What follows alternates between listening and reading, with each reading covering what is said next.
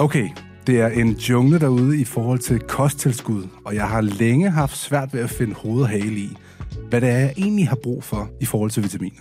Men ikke længere, fordi jeg er begyndt at få mine vitaminer fra et nyt dansk startup, der hedder Good Habit Company. Og først og fremmest så er gutterne bag firmaet verdens sødeste mennesker. Men ikke nok med det, så er deres koncept helt genialt. De skræddersyrer nemlig deres vitaminer specifikt til dig, dit liv og dine behov. Og det er ret simpelt. Du går ind på deres hjemmeside, og derfra der tager du deres vitamintest. Det tager cirka 4-5 minutter. Og derfra der bliver der anbefalet en specifik sammensætning af vitaminer til dig. Man bestiller, og så får man månedligt tilsendt sine vitaminer med posten, der er skræddersyet specifikt til ens krop og behov. Og så tjek lige det her glas, man får med. Super lækkert at have stående fremme. Hvis du bruger rabatkoden Ludvig, altså Ludvig med små bogstaver, så får du 20% rabat på de første tre måneder af dit abonnement hos Good Habit Company. Jeg er i hvert fald kæmpe fan af det her, og jeg håber, at du kommer til at blive, øh, blive det samme. Vi ses. Og nu synes jeg, at vi skal høre noget podcast.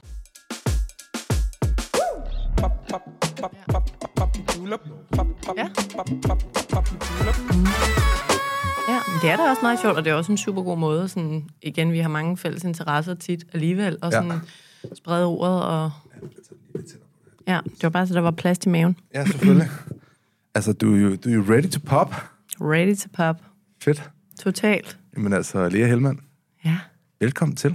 Tusind tak skal du have, Ludvig. Du er jo en øh, podcast-kollega, kan man sige. Det er. Vi talte lige om det her, inden mikrofonerne startede. Vi er kollegaer. Ja, Det er ret hyggeligt. Ja, ja. jeg har en øh, podcast, der hedder Vores Mentale Sundhed, som øhm, dykker ned i det her med, at vi aldrig har været rigere, og aldrig har haft flere muligheder, og aldrig har levet længere, og alligevel så er vores mentale sundhed nedadgående. Mm. Og det synes jeg er mega spændende, og også lidt skræmmende. ja. Øhm, så det valgte jeg at øh, dykke ned i. Jeg opsagde mit øh, job som managementkonsulent. Jeg havde været øh, i et konsulenthus i syv år, og øh, troede på mange måder, at jeg skulle blive ved med at være der. Men jeg sagde op, mm. og så skulle jeg prøve noget helt andet. Og øh, nu har jeg Mindcare Collective, som er en mental sundhedsplatform, Ja. og min podcast, og det er så fedt. Og det har også været mega skræmmende og, øhm, at gå for den her stabilitet og fast løn og fede kollegaer og få sendt goodieboxes hjem i ny og næ, og altså alt det der, ikke? til sådan at være, hvad skal jeg nu? Men øhm, jeg tror, jeg har været sådan rigtig, øh, en rigtig 12 ikke? Mm. Og det siger jeg mest på ondt øh, frem for godt. Og, og løbet ret hurtigt i livet på, på mange parametre, uden rigtig at stille spørgsmålstegn ved, hvorfor jeg egentlig løb. Ja. Og det nævner jeg også, fordi jeg tror, der er, og mit indtryk er, at der er mange, der gør det. Så da jeg sagde op der, og jeg sådan, okay, nu har jeg sagt op. Jeg havde ikke andet på hånden. Jeg skulle lige udforske, hvad det var. Så var jeg sådan, nu prøver jeg lige at dobbeltklikke helt på mig. Hvad er det faktisk, jeg synes er spændende? Og jeg har altid synes, at psykologi og mennesket og adfærd og neuroscience og antropologi og sådan nogle ting om kultur og mennesket var vildt spændende. Så øhm, jeg kastede mod i det, uden at have en langsigtet plan. Lod vi. For sådan en som mig, ikke? så var det, det var mega skræmmende. Med børn. Øhm, ja, jeg havde to børn der, og nu øhm, har jeg jo snart det tredje. Men ja, det var efter min barsel med nummer to. Mm. Ja, det var lidt spændende. Men jeg vil sige, altså det der med at prøve at give sig selv lov til at følge sin intuition, det kan lyde sådan lidt high flying, men hold kæft, hvor er det fedt. Mm. Og det har jeg aldrig gjort.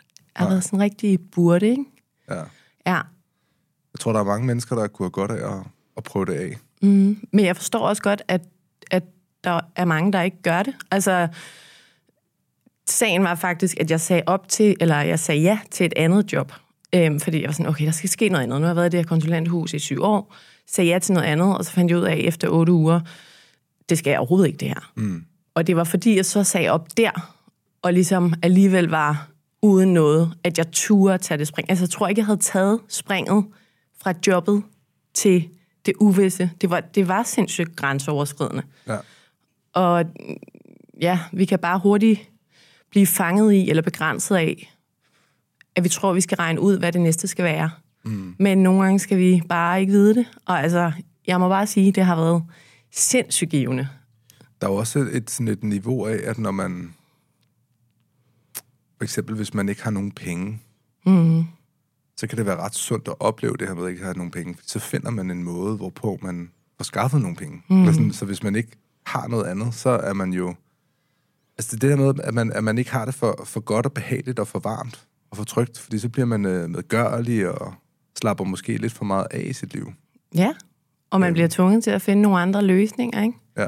Og så tror jeg også, jeg ved ikke, om jeg vil sige det svære, men jeg møder i hvert fald mange også i min podcast, der er nået dertil, hvor de er, fordi de har oplevet et eller andet personligt. Og nu taler vi også om det, inden vi tændte mikrofonen. Du har også oplevet noget stress. Jeg har haft jeg er ikke nået dertil, hvor jeg har fået en diagnose eller sådan noget, men jeg har for eksempel bihulesmerter i syv år. Jeg har bare ondt i mine bihuler, og det var sådan noget, det har jeg bare. Øhm, de gør bare ondt. De sådan, der sidder et æg i hver side af hovedet, mm. stråler ud i mit hoved. Inden min menstruation, der får jeg lige fem dage, hvor jeg har ondt i halsen. Det er bare mig, ikke? Mm. Øhm, fik det undersøgt hospitaler og læger og binyrbarkhormon og akupunktur og altså det hele. Ikke noget, der hjælp. Og så øhm, da jeg var 25, der mistede min far til kraft, og min mor fik rigtig mange problemer efter det, også med noget alkohol og sådan noget. Og øhm, det siger jeg heller ikke for at gøre mig til et offer, fordi that's life, det sker, kommer fra en ellers en kerne, sund familie og alt det der, ikke? Men, men de ting skulle der måske også til i mit liv, for at jeg var sådan, okay, jeg har mistet min, begge mine forældre på en eller anden måde, ikke? Den mm. ene fysisk og den anden mentalt på det tidspunkt. Jeg havde fået to børn, og jeg havde ondt hele tiden. Og sådan igen, havde et super godt liv, jeg havde det dejligt, og boede, vi har købt et hus, og god økonomi, og managementkonsulent, og fedt CV. Men sådan, der var bare noget, jeg var sådan, ej, det kan ikke være sådan, når mm. jeg der var jeg lige fyldt 30, ikke? Så det der med, pointen var, at nogle gange skal man også derud, hvor, man sådan, hvor det gør lidt ondt. Ja. Og jeg vil jo ønske, at vi ikke behøvede at komme derud, før vi sådan måske havde lyst til at prøve nogle andre ting af, og tage os selv og vores mentale sundhed lidt men, mere alvorligt. Men det er jo også det at opleve smerten, der gør, at man lærer at undgå den. Ja, og altså, Kirkegaard, han siger det jo også, du skal leve forlæns og forstå det baglæns. Jeg, vil bare, jeg synes bare, det kunne være fedt, altså når vi, når vi ser de, igen nu er jeg jo meget optaget af mental sundhed, ikke? og at vi, der er rigtig mange, der brænder ud og går ned med stress og alt sådan noget. Ja. Øhm, men jeg synes bare, at det, at der, vi, vi spilder lidt livspotentiale på en eller anden måde, at vi skal nå helt derud, før mm. vi ændrer noget. Jeg er helt med på, at det er nemmere. Så. Men så skal vi jo blive bedre til at tage imod råd fra andre. Altså det er sådan en tanke, jeg har meget, at jeg har selv været rigtig dårlig til at tage imod råd fra mm. andre. Det har jeg så lært, at det, det, det, det er svært at have den holdning, når man er podcastvært. Mm. Fordi at, så bliver det nogle ret kedelige podcast. Mm. Altså man er nødt til ligesom at være åben og absorberende. Og det er også det, jeg håber for eksempel folk, der lytter med til, til min podcast, men jeg kan også forestille mig din, at skaber en eller anden åbenhed for ligesom at prøve nogle nye ting af, og ikke sidde fast i sit liv, ikke? Mm-hmm. Og ture, ja, ture prøve det af, og også acceptere, at det kan godt være det første, man prøver, ikke er det rigtige. Ja. Altså, eller det er svært. Da jeg kastede mig ud i det her, så de første fem måneder, det var, det var virkelig bekymringsfyldt for ja. sådan en som mig. Ikke? At der kunne jeg jo nemt have stoppet og sagt, åh, jeg går bare lige tilbage mm. i konsulentbranchen og får den høje løn igen og alt det der. Men at ture lige at, at gå det skridt videre. Men jeg, jeg kalder det tit sådan en... Øh, det her med ikke at turde tage imod øh, nye ting, eller turde prøve nye ting, eller tage imod råd fra andre. Mm. Øh, jeg betegner det som sådan en, øh, en holdningsafgangse. At man, mm. sådan, man er så arrogant omkring sine holdninger, at man simpelthen ikke kan tage nye, nye ting ind. Mm. Øh, nu skal du selvfølgelig passe på, hvad man siger, men, men sådan en ting, der altid provokerer mig, for eksempel, det har været sådan noget nye møder. Altså, nye møder? Altså, ja, der, der er sådan en ting med, at er sådan en generel samfundsting, at og men så skal man til at være mor, eller, eller nye forældre også, kan man sige. Ikke? Men øh, jeg vil sige, møderne har jeg så oplevet, kan, kan, være, kan være de nye mødre, kan være, Nå, kan nye være lidt... mødre. Ja, ja, ja. Altså det her med, at øh, så vil folk gerne give gode råd, og så vil folk gerne, ja. og, og så er konsensusen sådan lidt, nej, du skal lytte til dig selv. Mm. Du skal føle, hvad der er rigtigt. Og der er sådan et, altså hvis personen, der sidder foran dig, har tre børn, og siger, hey, det, det her kommer til at ske. Ja. Det, sker, det sker for alle, og det kommer nok også til at ske for dig og så sidder der en eller anden øh, social media guru og siger, nej skat, du skal lytte til dig selv. Mm. altså, du ved, nej. Mm. Det, det, ikke altid. Så, ikke, ikke, ikke altid, nej. nej. Altså, du ved, altså, sådan, der, der, der skal være en balance. Selvfølgelig skal man bruge sin intuition. Yeah. Lytte til sig selv, og hvad, hvad ens barns behov er og sådan noget. Men altså, hvis øh, Oda på 80, som har skudt fem børn ud, ikke, mm. siger, Altså, det, altså, har de bare ondt i tanden, så er det en ret god idé at gøre det her. Eller græder de om natten, så er det en ret god at gøre, at gøre det her. Så slå ørelapperne ud, ikke? Ja. Altså sådan, og, og der tror jeg også, at det er jo, det er jo fordi, vi, vi er i sådan et uh, samfund, som fremmer den her med, at vi bare skal overvinde alting selv. Så det er blevet sådan en, uh, så det er blevet sådan en uh, falsk proklamering, vi har, vi har fået indarbejdet vores hjerner med, at vi skal selv finde ud af tingene. Nej, det behøver ikke at være så svært. Ikke altså, altid. Nej, altså, Nej. hvor kæft, hvor kan man lære meget af at få nogle gode råd. Og mm. kæft, hvor kan man rent faktisk, hvor, altså, ved, hvor vil man blive overrasket, hvis man virkelig beundrede en person, for eksempel, men godt kunne bruge et råd fra dem. Man tænker, ej, han eller hun har skulle for store til at, at, at skrive til, eller eller andet. Hvor vil man blive overrasket, hvis man rent faktisk skriver til den der person mm. på Instagram, der har 80.000 følgere, og skriver... Hvordan har du fået det? Ja, eller jeg, jeg har det her problem, jeg har virkelig brug for et godt råd fra dig. De fleste, de fleste altså, vil skulle altså, svare, altså, svare og, ja. og hjælpe. Det ja. tænker jeg faktisk over tit, det der med også den der sådan, vi lever jo i en total sammenligningskultur, ikke? Og, og sådan biologisk og evolutionært og originalt, så skulle sammenligningen jo være noget, der motiverede os til at blive bedre. Men jeg tror også, vi sammenlignede, sammenlignede os langt mindre dengang. Nu siger jeg bare savannemennesket, fordi hjernen har jo ikke udviklet sig i virkelig, virkelig, virkelig mange år. Ja. Men hvis vi tænker på, at sammenligningen faktisk er til for at motivere os, altså den tankegang kan jeg bare meget godt lide, fordi der er rigtig mange i dag, der er negativt påvirket af sammenligninger. Netop at man er sådan, Åh, hvorfor kan hun det, eller hvorfor kan han det, eller den der influencer, eller den der managementkonsulent, der bliver partner, eller hvad man nu sammenligner sig med. Mm. Men hvis man, som du også selv er inde på, kunne vende det til inspiration, motivation og faktisk ture og ja, indgå i en dialog med vedkommende. Kæmpe power. Ja. Ja, fordi at sådan, jeg ser ikke konkurrence. Nej. Eller det, det her, eller det, jeg kommer til at defaulte tilbage nogle gange i, i hvert fald når jeg er presset psykisk, mm. i min hverdag, kan jeg mærke, så, så er jeg presset. Og så defaulter jeg ned i at, at, at have et negativt syn på livet. Mm. Og, og med det kommer konkurrencefølelsen at man tænker, at jeg er mindre, han er større og sådan noget. Ikke? Men, men man kunne måske også vente om at sige, hvad kan jeg lære af personen? Der... Ja. Total growth mindset, ja. Øh, og, og det lyder så flot og klichéfyldt. Mm. Øhm, og det er svært at gøre. Men, ja, det er svært at holde fast i, ikke? Ja, men der er jo en kæmpe power i det. Altså, hvis vi, når vi ser noget, der skræmmer os, lige sådan, eller også bare når vi får kritik, konstruktiv kritik også. Jeg er også sådan en, ej, jeg kan tage det så nært og være sådan, du ved, få det til at betyde noget dårligt omkring det, jeg har gjort, eller opnået, eller ikke opnået, mm. i stedet for at netop være sådan, hvad kan jeg faktisk lære af det til næste gang? Men at være, det er sådan en tanke, jeg havde forleden af, at være i et positivt mindset og i et growth mindset, kan man mm. så sige, ikke? Øhm, det kræver jo også, at du sætter dig selv i nogle situationer i dit liv, hvor du kan, øhm, hvad kan man sige, understøtte det mindset, mm. og, og, og, og, og have det mindset. Og med mig selv har jeg for eksempel oplevet, at det mindset kan jeg have, når jeg har det godt. Og så kan man spørge sig selv, hvornår har du det godt? Mm. Det har jeg, når jeg ikke drikker alkohol. Mm. Når jeg ikke spiser sukker. Når jeg sover godt. Når jeg træner. Når jeg spiser sundt. Yeah. Altså alle de her ting her gør, at, at, at min, øh, min krop har det godt, og jeg føler, at jeg kan tage en sviner på Reddit og din hjerne har det godt. Det er jo fordi, de der ting virkelig påvirker dit overskud i din hjerne, ikke? Ja. Men derudover, altså jeg er helt enig, og altså, det lyder som sådan nogle meget generelle råd, men det er jo helt vildt, hvor meget bedre vi får det, og hvor meget, hvor positivt det påvirker vores valg og vores overskud og energi, at vi netop prioriterer vores søvn og bevæger os og spiser godt. Altså mm. bare de tre ting, ikke? Men der er også noget med, altså der er også noget med øvelse, og øh, vores hjerne er jo sådan tror det er mellem 80 og 100 milliarder nerveceller, vi har i hjernen. Ikke? Det er sådan et kæmpe netværk af synapser, neuroner, der skaber de her ruter.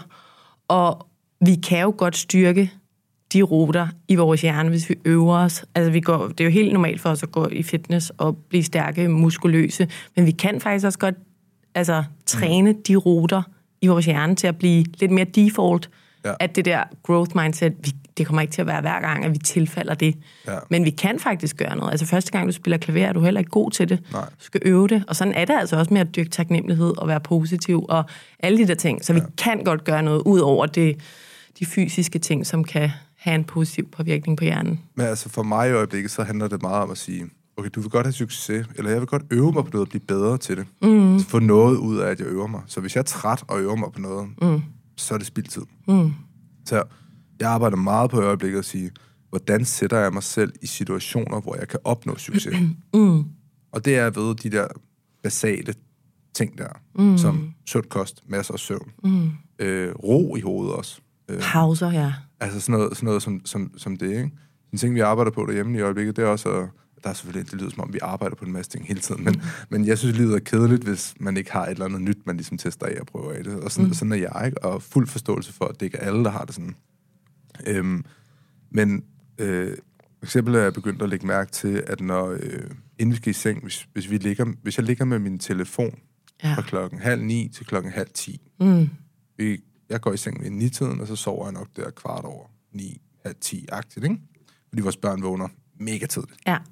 Øh, som, vi har bare rykket vores ur efter dem. Fuldstændig, forstår øhm, dig. Og øh, altså, der kan jeg jo helt klart mærke på mig selv, at hvis det er, at jeg sidder med min telefon, ja.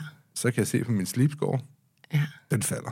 Hvis jeg ligger med en bog, ja. så kan jeg se på min telefon, eller på min sleep score, den, den stiger. stiger. Og jeg har ikke engang fået hverken et ur eller en ring eller noget som helst nu. Det bør jeg virkelig også jeg kan anbefale det, ja. kvæg min interesse. Ja. Det er ret billigt. Ja, men jeg, ja, det er ikke jeg så pænt det. som en sådan aura ring. Det, er, det er jo lidt, ja. generelt synes jeg bare ikke, de her ting er så pæne. Nu kan jeg også meget godt lide smykker og sådan noget. Men det er en anden snak.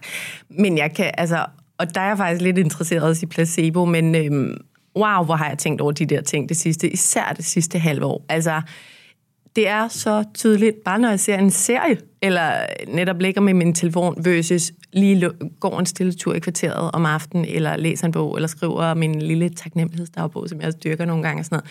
Det er helt vildt. Mm. Altså også når man, hvis jeg, hvor mange gange jeg vågner om natten, hvor nemt jeg har ved at falde i søvn første gang, eller hvis jeg vågner om natten, hvor udvildet jeg føler mig, når jeg står op. Ja. Så selv uden en, en ring eller et ur. Altså, det er ret vildt. Ja. Har du læst den der uh, Why We Sleep, eller Derfor sover vi? Nej, jeg har, jeg har ikke generelt, jeg har ikke, selvom jeg har rigtig mange flotte bøger her ja. på, uh, på reolen bag ja. mig, så har jeg sjældent tid til at læse dem. Okay, den er altså ret fed.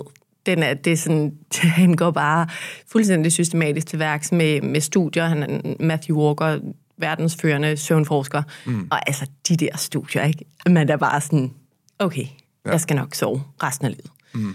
Og han siger også noget med, han siger mange ting, virkelig mange ting. Men, øhm, men sådan, den procentdel af mennesker, der ikke bliver kognitivt eller fysisk eller hjernemæssigt, nervemæssigt, nervesystemsmæssigt påvirket af at sove mindre end de der 7-8 timer. Mm. Den procentdel af mennesker, der ikke bliver påvirket af det, den er, når vi runder op lige med 0. Altså, der er ikke nogen mennesker, der er sådan, jeg kan sagtens klare mig på 6 timer. Sådan, det påvirker dig sindssygt meget. Og alle dem, der er med i de der forsøg om, hvor meget det påvirker en, de forstår ikke selv, hvor meget det påvirker dem. De kan godt være sådan, jo, jeg er lidt mere træt og sådan noget. Men i forhold til, hvor, hvor meget altså, data faktisk viser, det er jo sådan noget 400 procent dårligere kognition og ja. indlæring. Og altså, det giver også god mening, fordi altså, hvis man kigger på menneskekroppen som helhed, altså mm. vi er skabt til jeg vil sige tre ting, ikke? Altså, vi er skabt til at have sex, mm. spise mad mm. og sove. Fuldstændig. Altså sådan så, og, og jeg vil våge påstå, at søvn er nok den vigtigste katalysator for, at du kan de andre ting. Mm. Altså, Enig. Så sådan, hvor, hvorfor ikke... Øh, hvor, altså, hvorfor ikke fokusere på det? Fordi det? Og det værste er, at den er gratis. Fuldstændig. Du skal ikke, øh, du behøver nærmest ikke engang og købe et ur. Altså, hvis du virkelig mærker efter, kan du nærmest godt jeg er begyndt at være så in tune med det her ur nu. Jeg kan, ja. jeg kan sådan inden for et par point sige, det var en 88'er, så var det en 89'er. Eller, ja. det, oh, det var sgu en 71'er, så var det en 73'er. Altså, du er sådan... Ja. Øh, jeg, jeg er meget enig, og øhm, jeg ved ikke, du har sikkert måske hørt det der term, det evolutionære mismatch, det er der flere, der snakker om i dag i hvert fald, men det jeg kan se på tværs af, nu har jeg talt med rigtig mange eksperter i min podcast, øhm, og det er bare nogle ting, vi kommer tilbage til igen og igen, og det er bare, igen, det der evolutionære mismatch af vores hjerne, den har ikke udviklet sig synderligt i sådan flere hundrede tusind år. Ja. Og helt grundlæggende, så kan den ikke trives i det samfund, vi lever i, eller kan ikke, er forkert sagt. Den har sindssygt svært ved at trives i det samfund, vi lever i. Det er dårlige betingelser.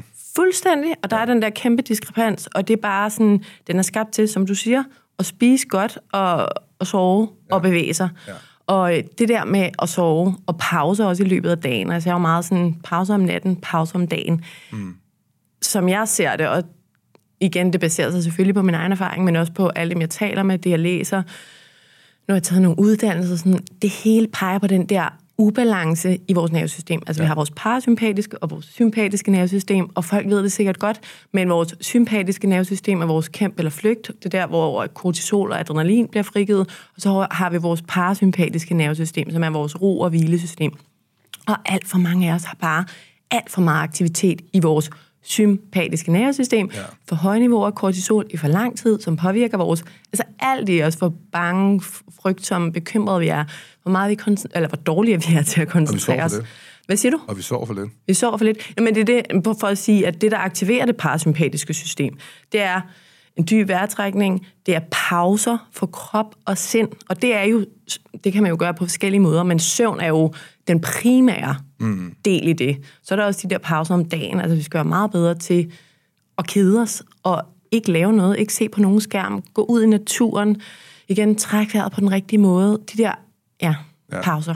Pause, pause, pause. Jeg tror også bare, at dem, der siger, de der måske lidt holdningsafgante mennesker, mm. som jeg, og igen, har fuld forståelse for, at man er holdningsarrogant, mm. men jeg tror, man har en holdning, indtil man har fået en ny, eller mm. i hvert fald har fået banket en ny holdning ind i hovedet, hvis man virkelig holder fast i den. Ikke? Mm. Dem, der siger, jeg sover 6 timer om natten, og det klarer jeg mig fint med. Ja. Bull fucking shit. Fuldstændig. Bullshit. Altså, jeg tror simpelthen ikke på det. Og, ja. og, og, og, og du ved, videnskab understøtter det også. Og det værste er, at det går, at du siger, at du sover 6 timer om natten, og du har det fint med det. Men har du prøvet at sove 9? Mm. Har du prøvet at ligge i din seng i 9 timer? Og du ved, man kan jo også se, det værste er, når man begynder at track sin søvn med sådan en her, ikke? Mm. så tænker man jo, om jeg går i seng kl. 10, så vågner jeg klokken 6. Så har jeg fået 8 timer søvn. Mm. Nej, det har du ikke. Fordi det gennemsnitlige menneske sover restless sleep fra mellem 50 minutter og 70 minutter om natten. Det vil sige, at du sover basically kun 6 timer og 50 minutter. Ja, så skal man jo også huske kvaliteten, ikke? Altså... Ja, hvor, har du været i dyb søvn? Mm. Har du ikke været... Altså, du er sådan, hvordan kan du, hvad kan du gøre for at sørge for, at du mm. når meget dyb søvn? Hvad for nogle ting kan du tage i brug, eksempelvis? Mm. Og der tror jeg, det er forskelligt fra person til person. Altså med mig selv, så er det sådan noget, stop med at spise klokken 5. Mm. Er jeg god til at holde det? Nej, jeg er fucking dårlig til at holde det. Altså, jeg sidder og kører yoghurt ind, ikke? Øh, inden jeg skal sove, fordi jeg bliver sulten. Ja. Men hvordan finder jeg ud af at være sulten? Fordi jeg kan se, når jeg stopper med at spise klokken 5, så sover jeg super godt, så har jeg meget mere dyb søvn. Men synes du ikke, at, det ved jeg ikke, der har jeg virkelig erfaring om, at sådan indstilling til det kan gøre sindssygt meget. For jeg var også sådan en, altid arbejder om aftenen, eller i hvert fald ofte, eller lavede et eller andet på skærmen om aftenen, og snakket. Altså 20-30 skulle bare have en snack. Ja. Og jeg var sådan det kan jeg ikke lade være med. Men da jeg så begyndte at sætte mig ind i søvn, fik søvneksperter på besøg i min podcast, læste Matthew August bog, var jeg sådan, det vil jeg gerne prøve at lade være med. Ja. og så efter aftensmad, nu er det også, vi spiser lidt tidligere, fordi vi har små børn, så kan jeg sagtens lade være. Når jeg, altså, jeg synes bare, det der, den der indstilling og interesse, hvis man har lyst til det, så er det altså nemmere. Ja. Og det er jo så vildt at mærke, som du siger, hvad det gør. Mm. Brian Johnson kalder det jo for Evening Brian. Ja. Altså, det, er, det, er ham, der, det er ham, der dukker op mm. om aftenen, og han er en rascal, siger han. Han er sådan en, der vil gøre naughty ting, ikke? Altså, han ja. vil spise chokolade og mm. øh, drikke sine kalorier og sådan noget, når han er der. Og han er begyndt sådan at, så han lærer at sådan forstå, at okay, han dukker op ham her. Så mm. han har skabt den her persona, som han kan se for sig. Ja. Så sige, fuck off. Gå væk. Gå væk. Ja. Dig, dig, dig gider jeg ikke at have mm. på besøg i mit liv, ikke? Øhm, øh, han er også ekstrem. Men altså, synes du ikke, det er lidt svært nogle gange at finde alternativer om aftenen? Fordi jeg har det sådan det har jeg talt med min mand om for tiden. Han, han kan rigtig godt lide at se fjernsyn. Jeg er faktisk ikke særlig stor fan af at se fjernsyn. Øhm, men jeg, sociale medier, der er altid et eller andet arbejdsmæssigt, jeg kan lave, noget jeg kan svare på. Man kan finde ud i sådan en scrolling. Mm. Øhm, maden, det har jeg lidt nemmere med. Men det der med, altså, hvad skal man egentlig lave? Og der var jo en tid før fjernsyn og sådan noget. Man kan læse en bog. Ja. Men hvis man ikke lige overgår det, man kan også høre en lydbog. Men spil, igen, spil. Spil, spil, ja. Og, og gå en stille tur måske. Altså sådan, Svært med børn, ikke? Ja, men det kan ene gøre. Oh, ja. ja, kan deles op. Det er ikke, fordi det behøver nødvendigvis med at partner. Jeg er sådan, du må godt til fjernsyn. Men jeg har, jeg har bare taget mig selv i at være sådan, jeg burde have en hobby. Altså sådan en aftenhobby. Jeg burde strikke eller sådan noget. Det ville ja. være vildt smart. Jeg tror, det er den klassiske møderting. Ja, at strikke, fordi, eller ikke at vide, hvad man skal lave. Nej, ikke, nej, men det der med, at jeg burde have en hobby, fordi at, ja. hvad, hvad, hvad gør man, når børnene sover? Fordi at for mange møder, så bliver børnene jo hobbyen. Ja, fuldstændig. Amen, Hvor, hvor, jeg, fantastisk hvor, hobby. jeg, hvor jeg tror, mænd er måske bedre til at... Jamen, min, min mand ser jo fjernsyn. Ja, Altså er det hans sådan- hobby? Det kan i hvert fald. Ej, nu skal jeg passe på, jeg ikke hænger ud. Nej, nej, så kan han godt lide at dyrke sport og gå på jagt, men det kan man jo ikke lave efter kl. 20. Ja, man kan godt dyrke sport, men det gider han jo ikke hver dag. Ja. Altså, og så er han træt, fordi han er små børn. Så sådan, Ja. Det ville bare være meget fedt, hvis... Jeg ved ikke. Jeg tror, ja. man skal finde ud af, og sådan, en af de ting, jeg har sådan skrevet lidt ned her, altså man måske kunne snakke lidt om, det er det her med, altså behovet for tracking. Mm. Altså nu er jeg jo blevet sådan lidt nørd i forhold til data, mm. men grunden til, at jeg godt kan lide at tracke, mm. det er jo, at jeg øh, på en eller anden måde sætter mig selv ud af spillet. Altså sætter mig selv og mine følelser og mine holdninger til, hvordan tingene er ud af spillet, og kigger på dataen. Mm. Hvad siger den til mig?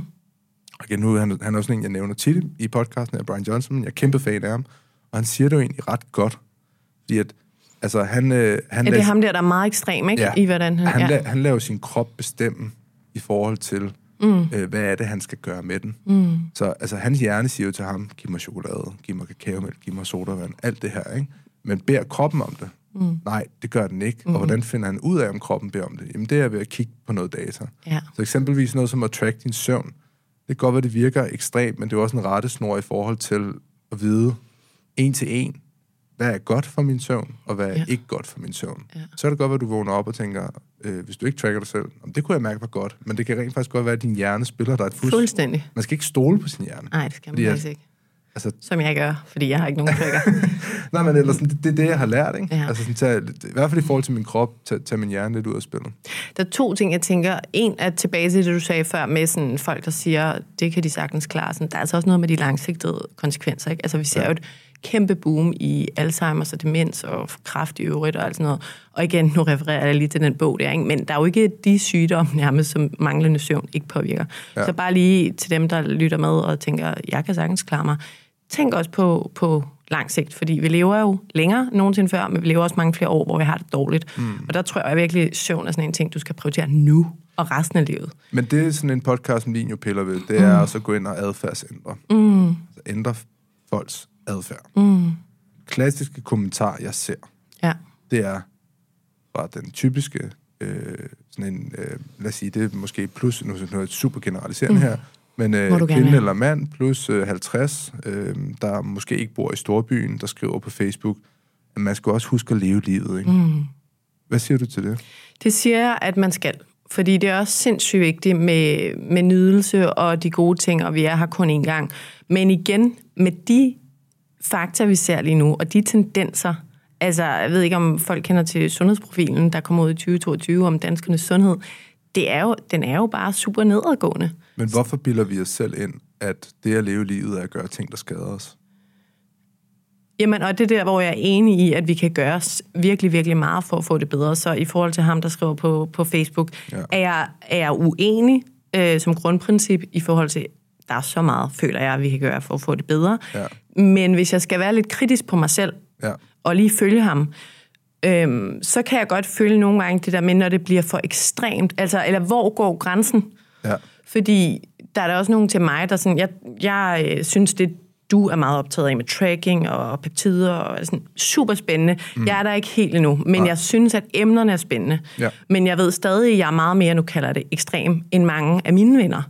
Og, og de spørger også tit mig, sådan, du ved, altså, hvor er grænsen? Ja. Og det er også noget, jeg tit spørger mine gæster til. Altså, hvis der kommer en, en øh, øh, der er sindssygt, vi har begge to haft en med omkring tarme, der er sindssygt fokuseret omkring tarme, eller interesseret i det, og det er så spændende. Ja. Men igen, hvornår bringer det nydelse, versus hvornår begrænser det nogle ting, der også giver dig nydelse? Altså, det, jeg synes faktisk oprigtigt, det er et virkelig interessant spørgsmål. Fordi at det, jeg har fundet af mig selv, det er, når jeg er i perioder, hvor jeg ikke drikker, Ja. virkelig lever strict. Mm.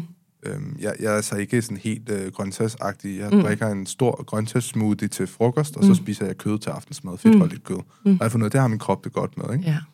Men eksempelvis sådan en som øh, for eksempel Emil Thorup er jo meget op mm. i medierne i øjeblikket. Han er også gået all in på det her med at spise kosttilskud, der over Ja. besøge Brian Johnson. Altså sådan, Okay. Og nogle af de kommentarer, jeg ser, for eksempel, det er, lidt, det er lidt det sjove ved det, fordi jeg ved, hvor godt man kan have det, når man virkelig er ren. Mm. Og han er altså endnu mere ren, mm. end jeg er virkelig til. Han er endnu mere ekstrem, end jeg er. Han er måske fire gange så ekstrem, mm. som jeg er, i forhold til kosttilskud, motion, søvn, mm. alt det her, ikke? Og du ved, øhm, ligesom hvis man vender tilbage til det her med, at det her med, at det mentale overskud til at håndtere kritik Ja. er dårligere, når du har det fysisk dårligt. ja. Det sjove er, at når han så har det så fysisk godt, så tror jeg nærmest bare, at al den kritik, han får, det bliver brændstof. Ja, det bliver faktisk lidt fedt for ham. Altså, det bliver Ja. sådan en, det bliver sådan en selv, selvforstærkende mm. ting, ikke?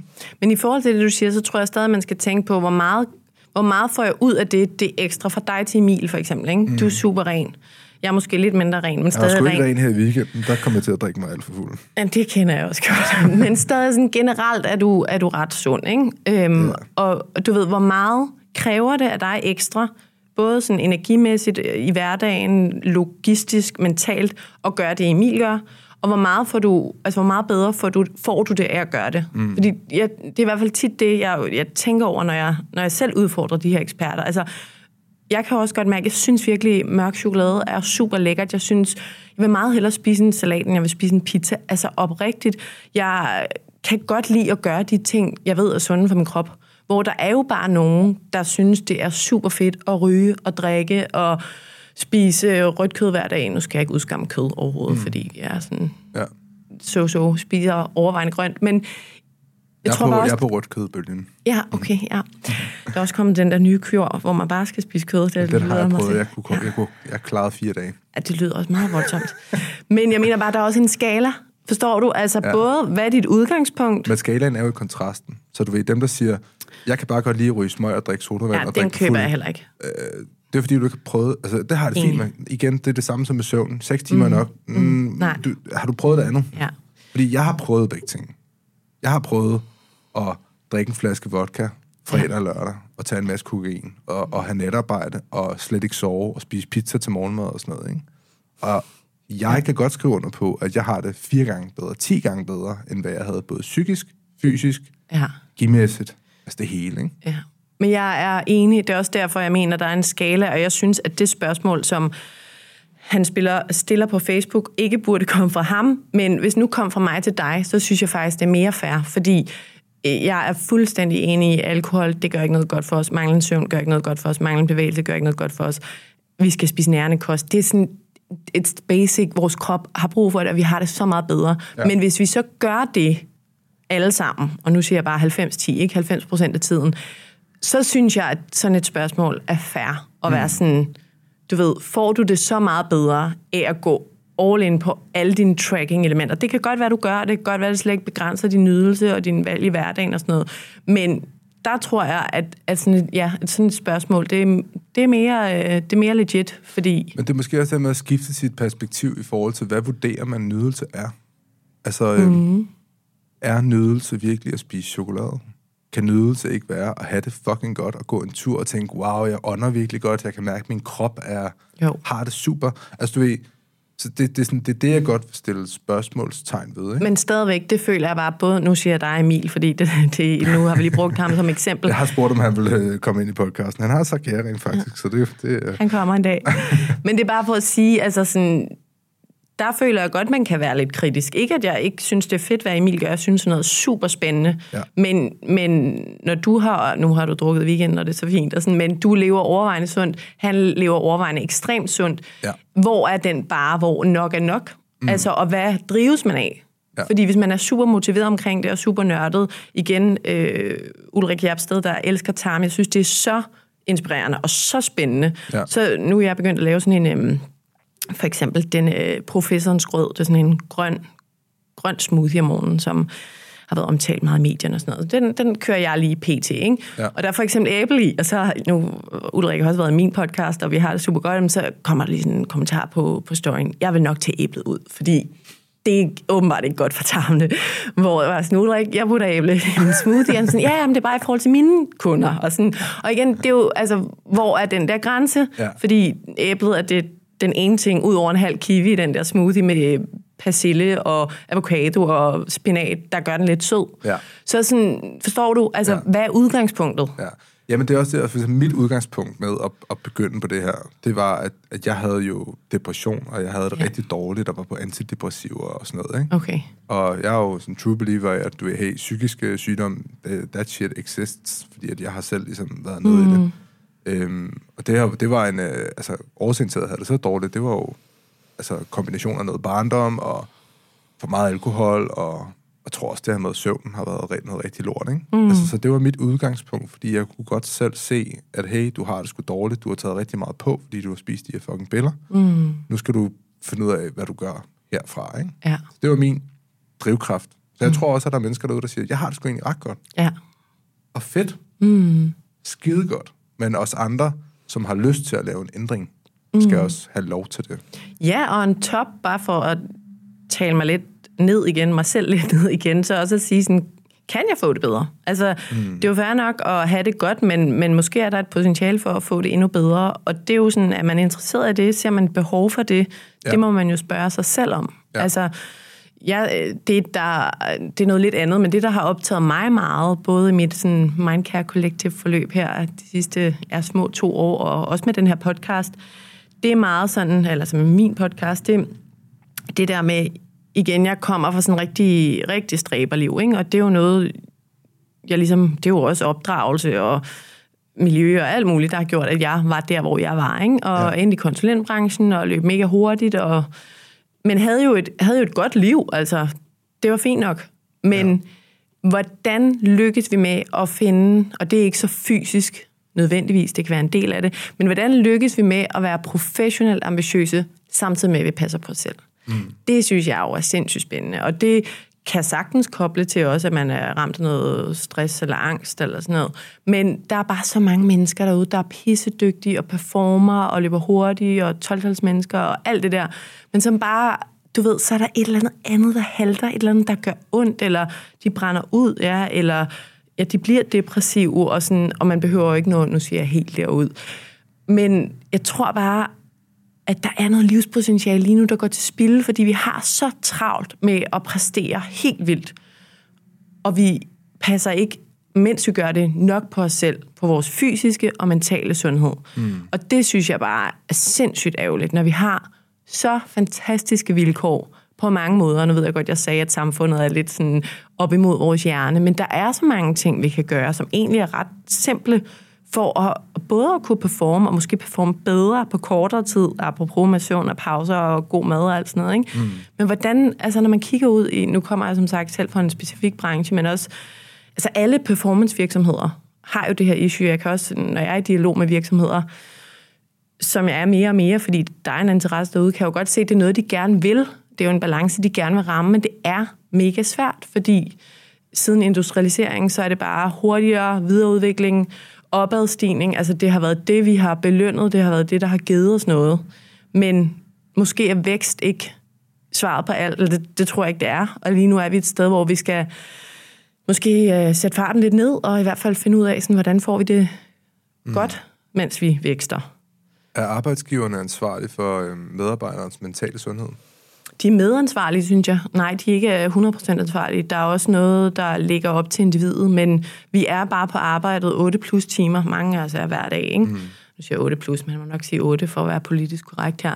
Men, og derfor synes jeg, at arbejdsgiverne skylder at stille redskaber og rammer til rådighed, som støtter en medarbejder i at have det mentalt godt. Hvad kunne det for nogle rammer være?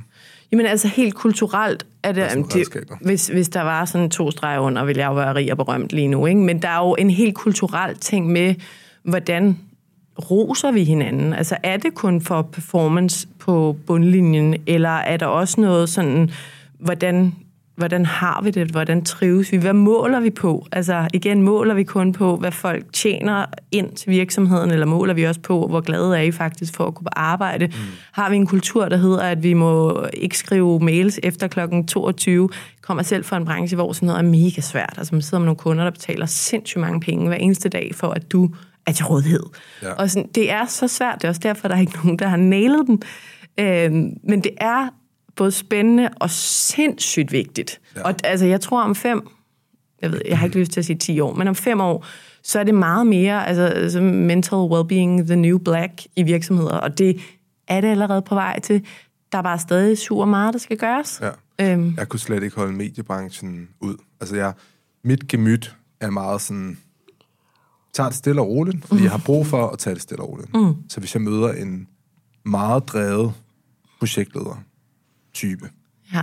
der har et eller andet form for ønske om at tilfredsstille sin chef, som jo har givet hende eller ham et budget, mm. som jeg så skal arbejde med eksempelvis. Ikke?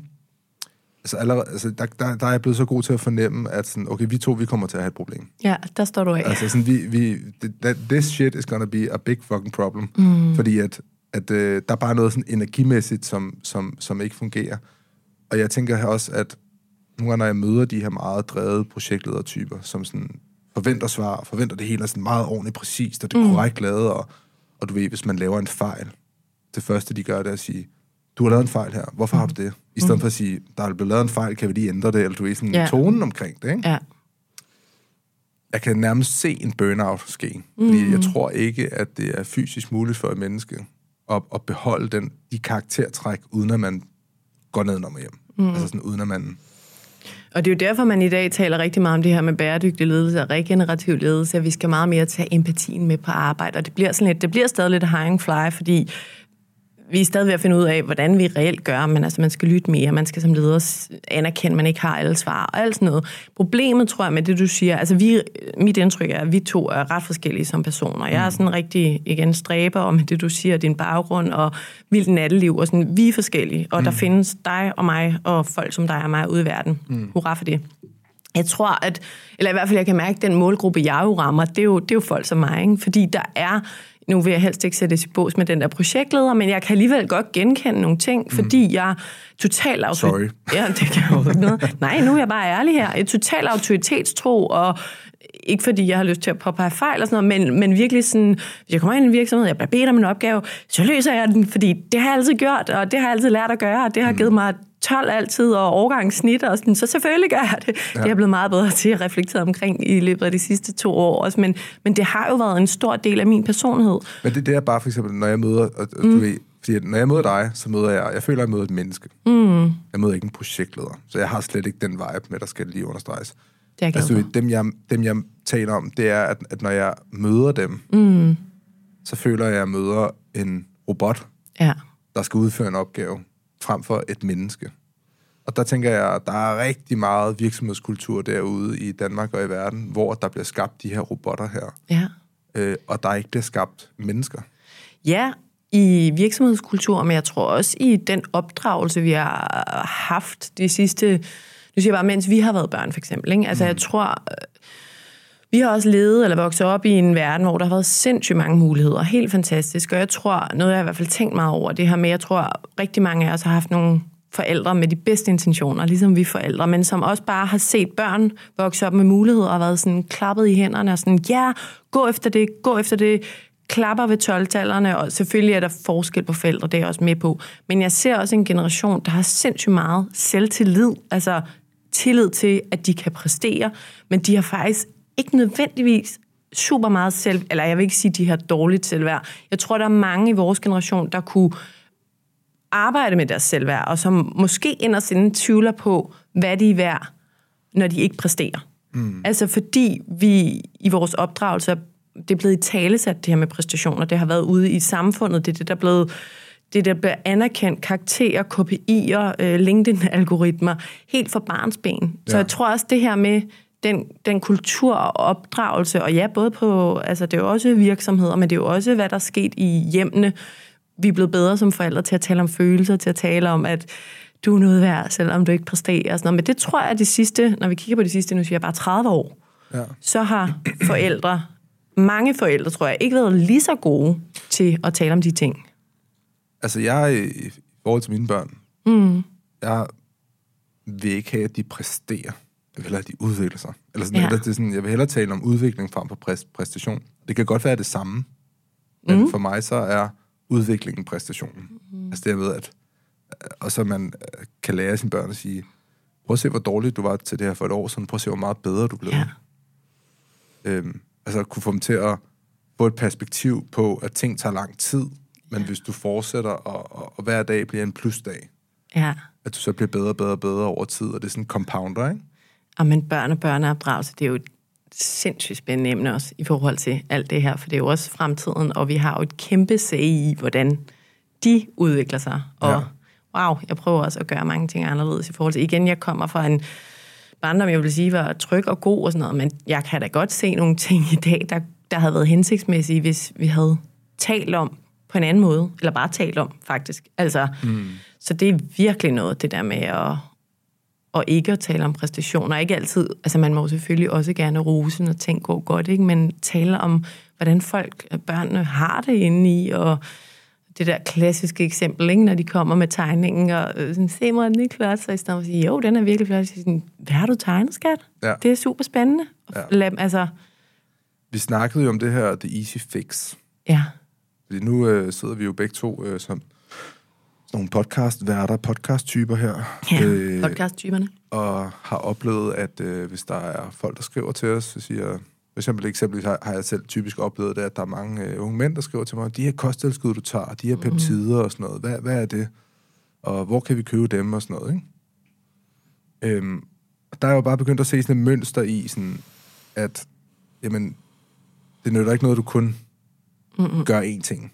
Altså, du skal jo gøre mange ting. Vi har jo sådan en indstilling, at hvis man kunne trykke på en knap, og så tabte man sig, og trykke på en knap, så fik man det mentalt bedre. Det første kan man jo gøre med Novos nye medicin, så det er super smart. Ja, det, og det er også en anden snak, vi kan snakke om, fordi det, det synes jeg også er super nøjeren. Det synes jeg også. Altså, det, er, men det, det er helt, lige en helt, helt, helt sindssygt. Den, den skriver lige ned. Det kan, hvad hedder det? Men hvad, hvad tænker du omkring det? Altså, fordi at på en måde så er vi jo lidt uh, budbringere af, at der findes et easy fix, fordi så har vi en podcast, der handler om et emne, og så tænker mm. folk, jeg falder også selv i den på YouTube mm. og sådan noget. Åh, oh, så begynder jeg at gøre det. Ja, det skal jeg prøve. Mm, først og fremmest synes jeg faktisk, hvis jeg skal starte med at være lidt kritisk, at det kan være sindssygt frustrerende. Men det er sådan, jeg både har det med politik og klimakrise og sundhed. Altså fordi jeg, sådan, jeg vil gerne vide det hele, og så vil jeg vide, hvad der er det rigtige. Og der må jeg bare anerkende over for mig selv, at det er ikke muligt. Så der er noget med at sådan, okay, hvad virker mest tillokkende, og hvad, hvilken vej skal jeg? Men jeg tror, når vi taler om, igen, mental sundhed, det der fylder meget for mig, men sundhed generelt, altså det er så normalt for os at, at vide, at vi skal for eksempel løbe en tur, eller træne vores muskler, og ja, kondition og muskler, det er sådan, i mange år har det været, det ved vi godt, vi skal. Men igen, hvis vi lige zoomer ind på, øhm, på det mentale, som har været fokus for mig, så, øh, så er der bare sådan brug for, at vi også forstår, at hjernen, altså vi bruger hjernen hele tiden, den er vi også nødt til, hvis vi er nødt til også at have sådan en mental fitnesscenter. De to ting hører, hænger øvrigt sammen, så når vi taler vitaminer og kosttilskud og sådan noget, så der er jo, det kan jo spille over i begge lejre. Mm. Jeg tror bare, at vi er nødt til at, at bruge tid på det her, og netop gå væk fra quick fix-tanken. Altså, det er ikke et quick fix. Nej. Og du kommer ikke til at kunne gøre en ting i dag, som kan virke for evigt, for det kan også være, at du ændrer dig i din krop, eller du bliver mor, eller det er ikke lige så meget for fædre, for der er ikke så meget hormonelt og sådan noget. Men vi går jo også i overgangsalder, både mænd og kvinder. Så de her og... tider kunne jeg jo godt blive mor. Altså, lige før. Men det er bare for at forstå, altså, så jeg vil bare gerne sige, der er ikke noget quick fix. Altså, det er der ikke. Nej. Og jeg tror også, man skal huske på, at, at verden er en størrelse, som vi prøver at reducere i kasser med modeller. Og det er klart, der er nogle ting, der fungerer, men der er også nogle ting, der fungerer for nogen og ikke for andre. Men det er også bare, vi defaulter jo over i at sige, nu tager jeg den her vitamin, så behøver ja. jeg ikke at gøre det andet. Fordi nu gør jeg jo noget. Ja, Altså, det, altså det kan man ikke. at have det godt er jo Ja, virkelig en blanding af alle mulige ting, du har fundet ud af, der fungerer for dig. ja. Og så lave kulturændringen, og på en eller anden måde få det sat i, i system, så det også bliver nemt for dig at gøre. Så for mig er det blevet sådan second nature, at du ved, jeg står op, mm. Tager den her vitaminblanding og forskellige ting, og får det blandet. Du ved, jeg, nu er jeg nærmest blevet så træt af, at jeg skulle stå og røre det rundt, så nu har jeg købt sådan en, øh, sådan en øh, kaffepisker, ikke? Eller Ja, sådan en ja, ja. mælkepisker. Det er så nemt at blande. Mm-hmm, mm-hmm. Altså, du ved sådan, det, det er det, jeg gør der, for eksempel, ikke? Hvordan jeg tager et koldt bad, eller hvordan jeg tager over og træner. Gør det hele nemt for mig. Min, min træningstaske ligger altid klar et sted, så det bliver sådan, så jeg ikke skal tænke for meget over det, men det bare er der. Ja, men vanerne er jo sindssygt powerful i det Ja. ja. der. Ja, men, der, men altså, der, bare lige tilbage til quick fixet, det er der ikke. Og det handler om at finde ud af, hvad fungerer for mig. Og så er der jo nogle universelle ting, der fungerer. Altså, det synes jeg godt, vi kan blive enige om, at en eller anden form for, lad os lade være at definere, hvad sund kost er, men sund, altså nærende kost, motion, mm. bevægelse hver dag, komme ud i naturen. Altså, vi er skabt i naturen, vi er skabt med naturen, og rigtig mange af os sidder inde i sådan en lille mørk podcaststudie. Ikke? Vi sidder jo inde 90 procent af dagen, og i øvrigt får en skærm rigtig meget af den tid. Ja. Ud i naturen, ud i lys og luft. Det påvirker vores cirkadiske rytmer, som påvirker vores søvn, som påvirker vores hjerne. Så det der med søvn, bevægelse, kost, motion, natur, altså det er bare sådan... Ja. Det sådan, hvis nogen spørger efter et quick fix, så I start der. Ja. Men så er der jo så, og det er igen det der, jeg er meget interesseret i, det, jeg kan høre, du er meget med vitaminer og også kost og sådan noget. Det synes jeg også er spændende, men jeg synes klart også noget med netop vejrtrækning og taknemmelighed, altså mindset-wise. Der er så mange ting, vi kan gøre for at få mere ud af den tid, vi har. Altså bare bekymringer. Mm. Studier viser, at 80-90 procent af vores bekymringer, det bliver ikke til virkelighed. Og jeg ved ikke, jeg har nogle gange tænkt over, om kvinder generelt bekymrer sig lidt mere end mænd. Og jeg ved jo godt, din, din øh, målgruppe er lidt mere mandedomineret. Men hvis det Ikke er hvis, rigtigt, du, ikke? ikke hvis du kigger, jeg tror ikke, hvis du kigger på mig og min forlovede, så er det sgu mig, der er Det er dig, der er the, den the, the warrior. Ja. Og det der, tænker jeg, mod meget skulle helst at sige. Men i hvert fald, prøv lige at overveje, hvis det er rigtigt, ikke? og det er der altså studier, der indikerer, så prøv lige at overveje, hvor meget tid vi spilder, som vi kunne bruge på positive tanker, nærvær, grin, være sammen med folk, vi godt kan lide. Altså, jeg siger ikke, det er nemt, men det er bare sådan, nu sagde du det også lidt med ham der, der sagde, at der kom en chokolademand frem om aftenen og sagde, du skal spise chokolade. Generelt så har vi jo også den her indre kritiker, ja. som lige meget, hvis folk siger, at den har jeg ikke, alle har den. Alle ja. har den i forskellig grad, og hvis folk er interesseret i det, så er det noget, der hedder Positive Intelligence. En bog ja. og et, et, et, et kursusforløb. Super spændende. Kort, nemt at gå til. Kombinerer neuroscience, kognitiv terapi, performance-teori, positiv psykologi. Super spændende. Men, men alle de studier, der er lavet der med CEOs og topatleter, viser, jo færre kritiske tanker du har, mm. jo gladere er du, jo bedre performer du, og jo bedre har du det med andre mennesker. Ja. Så det der med at også sige, der, der er også noget livspotentiale, der er lidt mere sådan intangible. Jeg oplever bare, at mine kritiske tanker, de bliver, og, og du ved, mine bekymringstanker bliver betydeligt mindre, når, Når du jeg, har det godt når jeg fysisk. har det godt. Når jeg har sat Ja. mig selv op til succes. Ja, Fået min søvn, ja, ikke spist sukker, ikke drukket alkohol, enig. alle de her ting her. Så Det er også bare meget sådan- mere overskud, ikke? Men man ser, jeg ser sådan lidt en pyramide for mig. Altså de der ting, de, dem synes jeg er ærgerligt, hvis folk ikke prioriterer. Men jeg kunne godt tænke mig at få lidt mere fokus på mænds mentale sundhed. Ja, Fordi at, det forstår at, jeg godt. At, øhm, eksempelvis, så, så nu det her med bekymringstanker, så er det blevet sådan en... Jeg tror, mænd bekymrer sig rigtig meget, mm. hvis jeg skal være helt ærlig. Jeg tror bare ikke, de kommunikerer det. Jeg tror bare, mænd er dårlige til at kommunikere, at de bekymrer sig. Jeg havde faktisk en, øh, en øh, ekspert fra, fra Ride, en psykologekspert, ind, inde i min podcast forleden dag, for at tale om øh, mænd og ensomhed og sårbarhed, mental sundhed. Og han havde godt nok mange ting, øh, der var spændende at sige, men også det, der jeg også øh, greb fat i, var for eksempel øh, sundhedsprofilen, som jeg nævnte lidt tidligere, men det er den profil over danskernes sundhed, der senest er kommet ud og vist, hvordan har vi det i Danmark. Og generelt er vores øh, mentale sundhed og fysisk også nedadgående, men det står værst til for de yngre, og det står værst til øh, i forhold til kvinder. Og han sagde det her med sådan, vi spørger helt forkert til mændene, fordi de svarer på en anden måde. Så hele sådan den, det redskabs, øh, den redskabstoolbox, der er lavet til at måle sundhed. Spørgsmål er lavet til kvinder. Ja, ja, og det der med, hvordan føler du sådan, men altså, det, det ved jeg ikke lige, skal jeg svare på, men har du haft en god dag, eller har du en nær relation at tale med, når livet er svært? Og, altså, det skal ændres, fordi der er en masse mørketal, var i hvert fald hans påstand, i forhold til, hvordan mænd faktisk har det. Mm. Øhm, det synes jeg var ret spændende. Ja. Men jeg kan godt mærke det på mig selv. Altså sådan, at selvom jeg føler, at jeg er ret god til at tale om mine følelser, jeg tror, jeg er, sådan, jeg er nok en af de bedre til at tale om følelser. Ja. Øh, og det er også en ret okay egenskab, når man skal lave sådan en podcast, hvor man godt vil gå lidt i dybden. Og i forhold til mine relationer har jeg altid haft det sådan, at jeg kan godt lide at gå i dybden. Jeg hader mm. overfladiske ting. Men jeg har stadig svært ved at sådan helt ærligt og åbent bare nogle gange sige til min forlovede, jeg føler mig sgu presset. Mm. Eller jeg, jeg, jeg er ked af, jeg føler mig lidt ensom i øjeblikket, lidt alene. Eller, det kan man jo komme til, også selvom man er i et forhold. Det er Hvor, jo ikke hvorfor at, tror du, det er svært for dig? Jamen, men det er, jo, det er jo det, ikke? Altså, jeg, jeg, jeg tror, det er den her forestilling om, at vi som... Øh, for, for det første, så har jeg en fornemmelse af, at der ligger noget genetisk. Mm. Altså, der ligger et eller andet i mig, som trækker, at jeg ikke skal gøre sådan nogle ting, fordi at det er vigtigt at være stor og stærk, fordi der er en eller anden sabertiger, der, der... Altså sådan... Mm. Det har jeg en fornemmelse af. Der er et eller andet, der sådan rent fysisk trækker i mig. Men så må hjernen jo ligesom tage over og, og, og, og sige, måske du skulle få det kommunikeret alligevel, fordi ja. der er ikke en løve derovre, der er ikke en sabeltiger derovre. Nej. Øh, og så tror jeg selvfølgelig også, at der er noget samfundsmæssigt, der spiller ind over det også, øh, som også har en indvirkning. Øh, på en eller anden måde. Jeg så tror, tror jeg det- rent faktisk også, at den type mand, som jeg er, mm. i, i forhold til alt det her wokeism og sådan noget, som jeg også godt kan blive sådan lidt provokeret af, mm. fordi at jeg føler mig som en mand, og jeg har sagt det før, at jeg har sådan en fornemmelse af, at den klassiske mand er sådan lidt under angreb i det samfund, som vi lever i lige nu. Og jeg føler mig som en klassisk mand. Jeg kan godt lide at være maskulin. Ja. Det gør så, at jeg rent faktisk forstærker, at jeg ikke skal tale om mine følelser. Mm. Fordi jeg føler, at der bliver trukket i en anden retning, så jeg føler, at jeg er nødt til at trække den anden vej. Så det er også usundt for mig, ikke? Ja. Altså, det er sådan en blanding af Ja.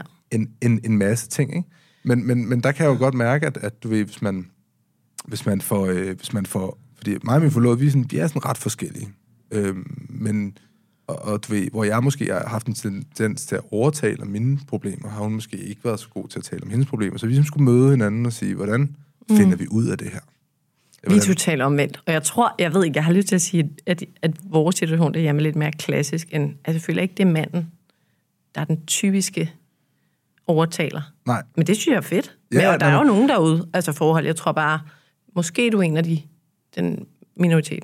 Ja, nej, men altså, jeg, jeg har også, altså, da jeg var barn, været igennem rigtig meget psykolog øh, mm. og sådan noget, så sådan, jeg har altid lært at sådan, tale, jeg har altid skulle være den Fantastisk. voksne øh, Ja. på en eller anden, på Og en anden ikke måde. fantastisk, du skulle have været dig voksne, men fantastisk, du har Men- lært at tale. Men, øh, men, men det er stadig svært for mig altså, at kunne dykke ned i de der helt, helt Ja. ja. dybe følelser, og få dem kommunikeret ud. Ja.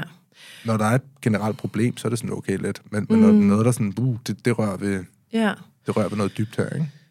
Jeg tror, til det du siger, altså jeg tror helt sikkert, jeg tror også på, at der er noget biologisk, og igen, I skulle, øh, der er også noget sådan hormonelt i forskel mellem mænd og kvinder, men jeg tror, den kulturelle del, eller samfundsmæssige, som du kaldte den, den er meget større. Ja. Altså, men jeg vil også godt give dig ret i, at, øh, eller jeg, jeg ved ikke, om jeg siger, jeg har ondt af mændene, men jeg synes faktisk, at de her år, altså, det er da lidt op ad bakke med den manderolle der, fordi vi har ligestilling, og det vil, eller vi vil gerne have ligestilling, og det arbejder vi imod, og det synes jeg jo er fantastisk. Ja. Men altså, jeg kan godt forstå, at I kan have lidt svært ved at navigere i, hvilket ben skal man så stå på. Altså, for man vil godt, altså også i forhold, man vil også gerne som kvinde, nu taler jeg ud fra mit eget, mit eget synspunkt, mm. vil da også gerne have den der mand, der er sådan lidt mendig og mm. åbner døren for mig og gør alle de der ting, jeg også bliver tiltrukket af og romantisk og sådan. Jeg ved godt, der er nogle kvinder, der har det fint med at fri til deres mand og sådan noget, men det skal jeg ikke bede om. Altså, jeg vil også gerne have den der klassiske mand på nogle punkter. Ja. Så det er sgu da en mega svær balance, Ja, at vi så samtidig skal dele barselen og alle de der ting, som jo er gode for ligestillingen. ja. Det er svært. Så jeg er enig i, i det her med at, at dele barsen. Men det Det er, er mere, også- det, er det mere, er det, også- sådan, det er mere det emotionelle i forhold mm. til det her med at sige, hvordan er man øh, mand? Fordi der bliver forventet. Altså, det er derfor, jeg tror, jeg synes, det er svært at være mand her dage, fordi jeg ser det ligesom om, at, at ved manden er i opbrud. Mm. Forventningerne til manden er brudt op. Altså, vi skal kunne mange ting lige pludselig nu her. Ja. Hvor at måske, jeg føler måske, at forventningerne til kvinden, lidt af, som den altid har været, men det er måske mere sådan en styrkelse af, af rettigheder. Du ved sådan, mm. vi skal både være mand, vi skal både være mandlige, men vi skal også være følsomme. Ja. Og vi skal kunne alle mulige ting. Hvor, du ved, hvis man kigger tilbage i de gamle dage, men så var der jo også bare sådan nogle, nogle konstruktioner, der gjorde, at du ved, arbejdspladserne var helt fucked, og chefen gik rundt og tog de kvindelige ansatte på røven, og altså noget sexual harassment og sådan noget, mm. var meget mere udtalt dengang. Fordi Ja. at der var det kun den klassiske mand, man forventede, ikke? Altså så, jeg synes, det er svært at være mand i Ja. øjeblikket. Og jeg, og jeg kan virkelig fornemme, at det er der rigtig mange andre mænd, Jeg øh, synes. der synes, og det er jo nok også derfor, jeg måske har 80% mandlige lytter til Ja. den her podcast her. Ikke? Men jeg vil så også sige, at, at ved, det her med mand, kvinde, sort-hvid, øhm, der har jeg virkelig lært bedre, også ved at lave sådan en podcast der, og mm. snakke med eksperter. Fordi Ja. at det er ikke Sort-hvidt. sort-hvidt. Nej. Der er mennesker, der føler sig som noget andet end mand, men som måske er født biologisk mand. Og, altså, du ved, fuld respekt for det. Ja. Og så, altså, jeg kan godt se, at mænd har det svært. Jeg tror også, at og jeg ved ikke, om de har det sværere end kvinder. Det kan godt være. Men der er også noget med det der Nej, kvinder. det er da ikke Vi en kamp for, hvem der har det værst. Nej, nej, nej. Men i hvert fald bare lige for at få den der nuance med, sådan, at når kvinder skal op og performe, og nu skal jeg igen være partner, der, der er sådan, så skal de være mandeagtige. Mm. Men sådan, kvinder kan ikke så godt lide hinanden, når man er mandeagtig, fordi vi kan jo ret godt lide den der empati og sisterhood og sådan. Så der er altså også nogle komplikationer der med, hvordan er man kvinde på toppen. Men Jeg oplever, og nu skal jeg passe på at sige, men Ja. ja. jeg oplever, at kvinder er meget hårdere ved hinanden end mænd. Præcis. Altså, ærligt talt, jeg er sådan... Kvinder og det der sisterhood, vi taler om... Nogle gange er jeg sådan, Hvor hvor, er det? Nej, men det er der de første til at bitch hinanden på sociale medier, og altså, nu har... Reddit er et forfærdeligt sted. Ej, men altså, jeg, jeg, jeg er faktisk skræmt nogle gange, og er sådan, hvorfor? Ik, altså, hvorfor gør vi det? Jeg, ja. jeg forstår det ikke. Jeg, vi burde virkelig stå sammen. Nå, men nu lige tilbage til det der med mand. Jeg tænker, eller noget, noget jeg lige tænker i hvert fald, det er, nu ved jeg ikke, hvilken køn er dine børn? Øh, det er dreng og pige. Du skulle lige tænke der. Ja. det er drenge, sådan, ja. Det er der just assume their gender, men øh, deres far siger, Ja. ja. du er en dreng, og du er en pige. Yes. Yes. Så når du bliver 18, så kan du, eller 16, eller hvad, så kan du få lov til Så selv kan du vælge selv. Men jeg tænker i hvert fald bare en, en vigtig point er, fordi igen, det er jo ikke et quick fix det her. Du får det ikke nemmere i morgen, men der er noget, du kan arbejde på. Men jeg tror, vi har en kæmpe opgave i forhold til vores børn, fordi igen, det der kulturelle, og hvordan vi som henholdsvis mand og kvinde er blevet opdraget, der, har jo været kæmpe forskelle, så det er jo også noget, vi skal, ja. Siger ikke, at jeg skal fortælle min datter, at øh, nødvendigvis, nu er hun fem, at du kan være det, du vil. Det må man godt fortælle dem, hvis man vil, men, men at man tilgår dem. Altså, fanger du ikke dig selv i, det, det gør er jeg. så farligt, det der, fordi at, at, altså, min søn kan ikke engang beslutte, om han vil have spaghetti kødsovs med eller uden ketchup. Altså sådan så, og du ved, og, og han, selvfølgelig, han er kun tre, men jeg ja. tror også bare, når man er seks, så skal man heller ikke give sit, sit barn et valg omkring, er du kvinde, eller er du pige, nej, eller er du dreng, er du ditten, eller er du datten. Du ved, way, way, way, way, way too early. Enig. Og de, altså, s- jeg, Altså, man burde sætte grænsen ved 18, tænker jeg. Nu, nu skal jeg ikke have for mange holdninger til det her med køn, fordi. Nej. jeg synes faktisk, det er rigtig kompliceret. Ja. Men mit, mit, min pointe var mere det her med, øhm, hvad opdrager vi dem til at, at lære, at de kan? Og når man kigger ind i det, så, så er der jo bare sindssygt mange ting, der altså alt med farver og former, og sådan, hvor vi siger, at jeg påvirker slet ikke min dreng til at kunne lide biler, men alligevel er det det eneste, han får i legetøj. Altså, ja. Der er jo bare nogle ting der, hvor man godt kan... Altså, jeg tager i hvert fald mig selv i nogle gange at være sådan... Gøre forskel og være sådan, hov. Altså, mm. det gjorde jeg, selvom jeg er virkelig opmærksom på ikke at gøre det. Jeg har en. Ja. veninde, som er totalt... Øh, jeg ved ikke, om hun vil sige kønsneutral, men hun er meget feministisk og meget sådan opmærksom på forskel og hvor vi gør sådan. Så jeg er også blevet mere opmærksom på det. Og på trods af det er sådan, det var alligevel lidt vildt, at mm. jeg sådan, Jeg, jeg, jeg har lagt mærke til med min datter, fordi hun er jo nummer to, mm. så det er jo, altså, og det er jo noget, vi snakker meget om, det, det her med, at altså, hun har nærmest arvet storebrors tøj, ikke? Og mm. går sådan lidt rundt i drengetøj en gang imellem, hvor mm. vi også begynder at være sådan, nu skal vi prøve at lige at skrue op på pigetøjet, ikke? Mm. Fordi vi har fundet ud af, at hun naturligt godt kan lide pigede ting. ja, Altså, øh, så, så lige så snart, at, at, at man sætter en dukke foran hende, selvom hun er blevet eksponeret for biler og mm. politimænd og brandmænd og sådan noget, hele, sin, hele mm. sit lille liv, ikke? Når der er en dukke, rup, så er det over. Og det er en helt anden måde, altså, vores søn har aldrig taget en dukke op og stået og holdt den, givet den bryst Ja. og kysset den og sådan noget. Og det, og det gør hun sådan helt, Ja. helt naturligt. Hvor jeg sådan, fordi jeg har ikke lært hende det der. Og, Men hos os, der er det helt modsat. Altså, vi det? har en, øh, på samme måde, men vi har en stor pige og en lille dreng, og det er også sådan, jeg følte ikke, vi havde gjort så meget, men det var også sådan første gang, han føler, at jeg kunne sige noget og så en lastbil, var det også sådan, åh, det har vores datter aldrig gjort. Ja. Men der kan jeg alligevel ikke lade være at tænke sådan, institution, det de ser, ser når vi mm. går ture, og reklamerne kører i baggrunden, altså, jeg kan ikke igen blive lidt frustrerende for mig, fordi jeg ikke ved, hvad svaret er. Men hvor meget påvirker alt det der, som vi ikke gør, faktisk børn? Altså, jeg Ja. ved det ikke. Vi har jo ikke svaret, fordi ja. Man kan ikke måle på de der Men ting. det er jo interessant, det der med, med køn, fordi at der skal man jo også passe på. Der, er- det er jo en ting, hvor folk virkelig er holdningsarrogante. Mm. Altså det her med at virkelig holde fast, fordi sådan er konstruktionen bare. Men vi udvikler os heller ikke som mennesker, hvis man heller ikke udvikler sig der. Mm. Altså der kommer til at ske udvikling af det der, og det er helt med på. Jeg tror bare, at grunden til, at mange de bliver så opildnet over det, og det virkelig er sådan ting, der får stemningerne til at, altså bølgerne mm. til at gå rigtig højt. Det er fordi, at det piller helt dybt ned i den, vi er. Altså, mm. det, det er vores seksualitet. Altså, det er den, vi er. Det er, og så kan jeg godt forstå, at der er voldsomme reaktioner på det. But change is gonna happen, om man, om man, om man vil det eller ej. Ikke? Øhm, spørgsmålet er bare der, om vi ændrer os i en positiv retning, der er sund for vores mentale sundhed, tænker jeg, mm. eller ej. Ikke? Øhm, og det er det, jeg godt kan være nervøs for, specielt i forhold til det her med, med valg af køn til unge mennesker og sådan noget. Og presser vi dem for meget, giver vi for mange muligheder og sådan noget, ikke? Mm. Hvad, hvad, er den rigt, hvad, er den, hvad er den rigtige måde at gøre på? Fordi skader vi vores børn mere, end vi egentlig hjælper dem, ikke? Mm. Øhm, så jeg synes, det er spændende tider. Ja. Vi går, vi går i møde. Altså, nu har jeg lige skrevet det her Novo ned, ikke? Ja. Vegovi og sådan noget, ikke? Ja. Du, du var ikke fan? Jeg ved det ikke. Jeg ved det ikke. Jeg synes bare, det, når sådan noget sker i verden, så bliver jeg sådan, wow. Det er vildt altså, nok, at man kan tage et medicament, der bare ja. for alle, altså alle mennesker bare taber sig. Ja. Og, og, og jeg har det sådan, der er ikke noget easy fix. Der er altid en pris. Ja.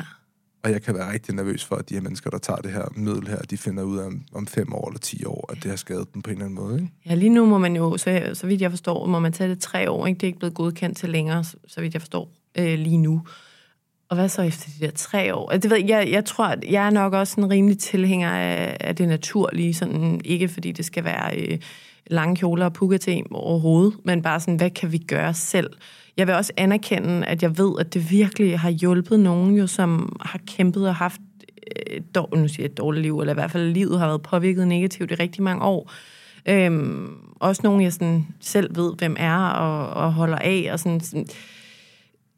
Åh, jeg synes, det er så svært, fordi hurra for dem, at de så får det bedre, men, jeg er ikke fan af det der med, når en industri går ind og på den måde sådan quick fixer. Det er jeg bare ikke. Og jeg tror, det, jeg tror virkelig, der er en, en nu startede jeg med, eller jeg startede ikke med, at sige tidligere, det der med naturen, og vi kommer fra naturen, og sådan, vi fucker jo bare mere og mere med mm. naturen. Og ja.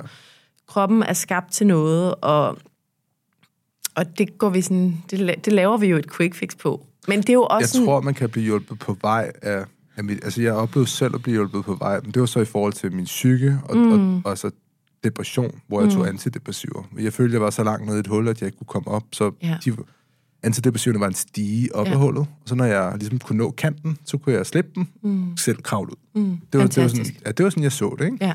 Øh, og det hjalp mig, men, men du ved, vægttabspiller, ja. er, er, det en, er det noget, der...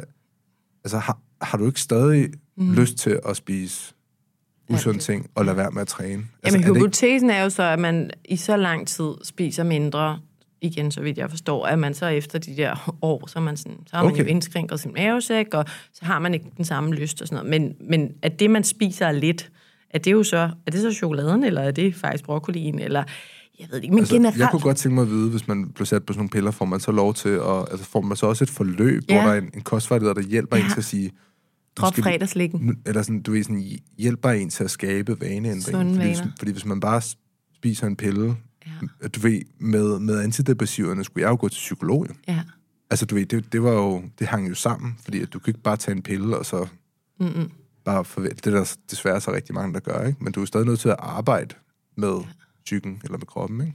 Men generelt så noget, der i hvert fald også fylder lidt hos mig, kan jeg mærke de her seneste år egentlig, det er hele det der med, hvor går grænsen i forhold til quick fixe, faktisk. Og det er alt fra, nu ser jeg bare, silikonebryster, altså jeg er i sådan en alder nu, hvor mange får børn, og så er der noget, der begynder at hænge lidt mere, og det er jo en dialog, der kommer op tit, det der med sådan, ah, men når man er færdig med de der børn, skal man så lige løfte brysterne. Og jeg er sådan, åh, jeg synes, det er så skrækkeligt, at jeg siger ikke, at jeg aner ikke, hvad jeg skal gøre med mine bryster om 10 år. Det er ikke, fordi jeg sidder og fortæller, om jeg gør det ene eller andet. Jeg synes bare, det der med, at man sådan skal lave om på det, der er på fake vis. Altså, jeg, jeg er ikke mm. nede med det.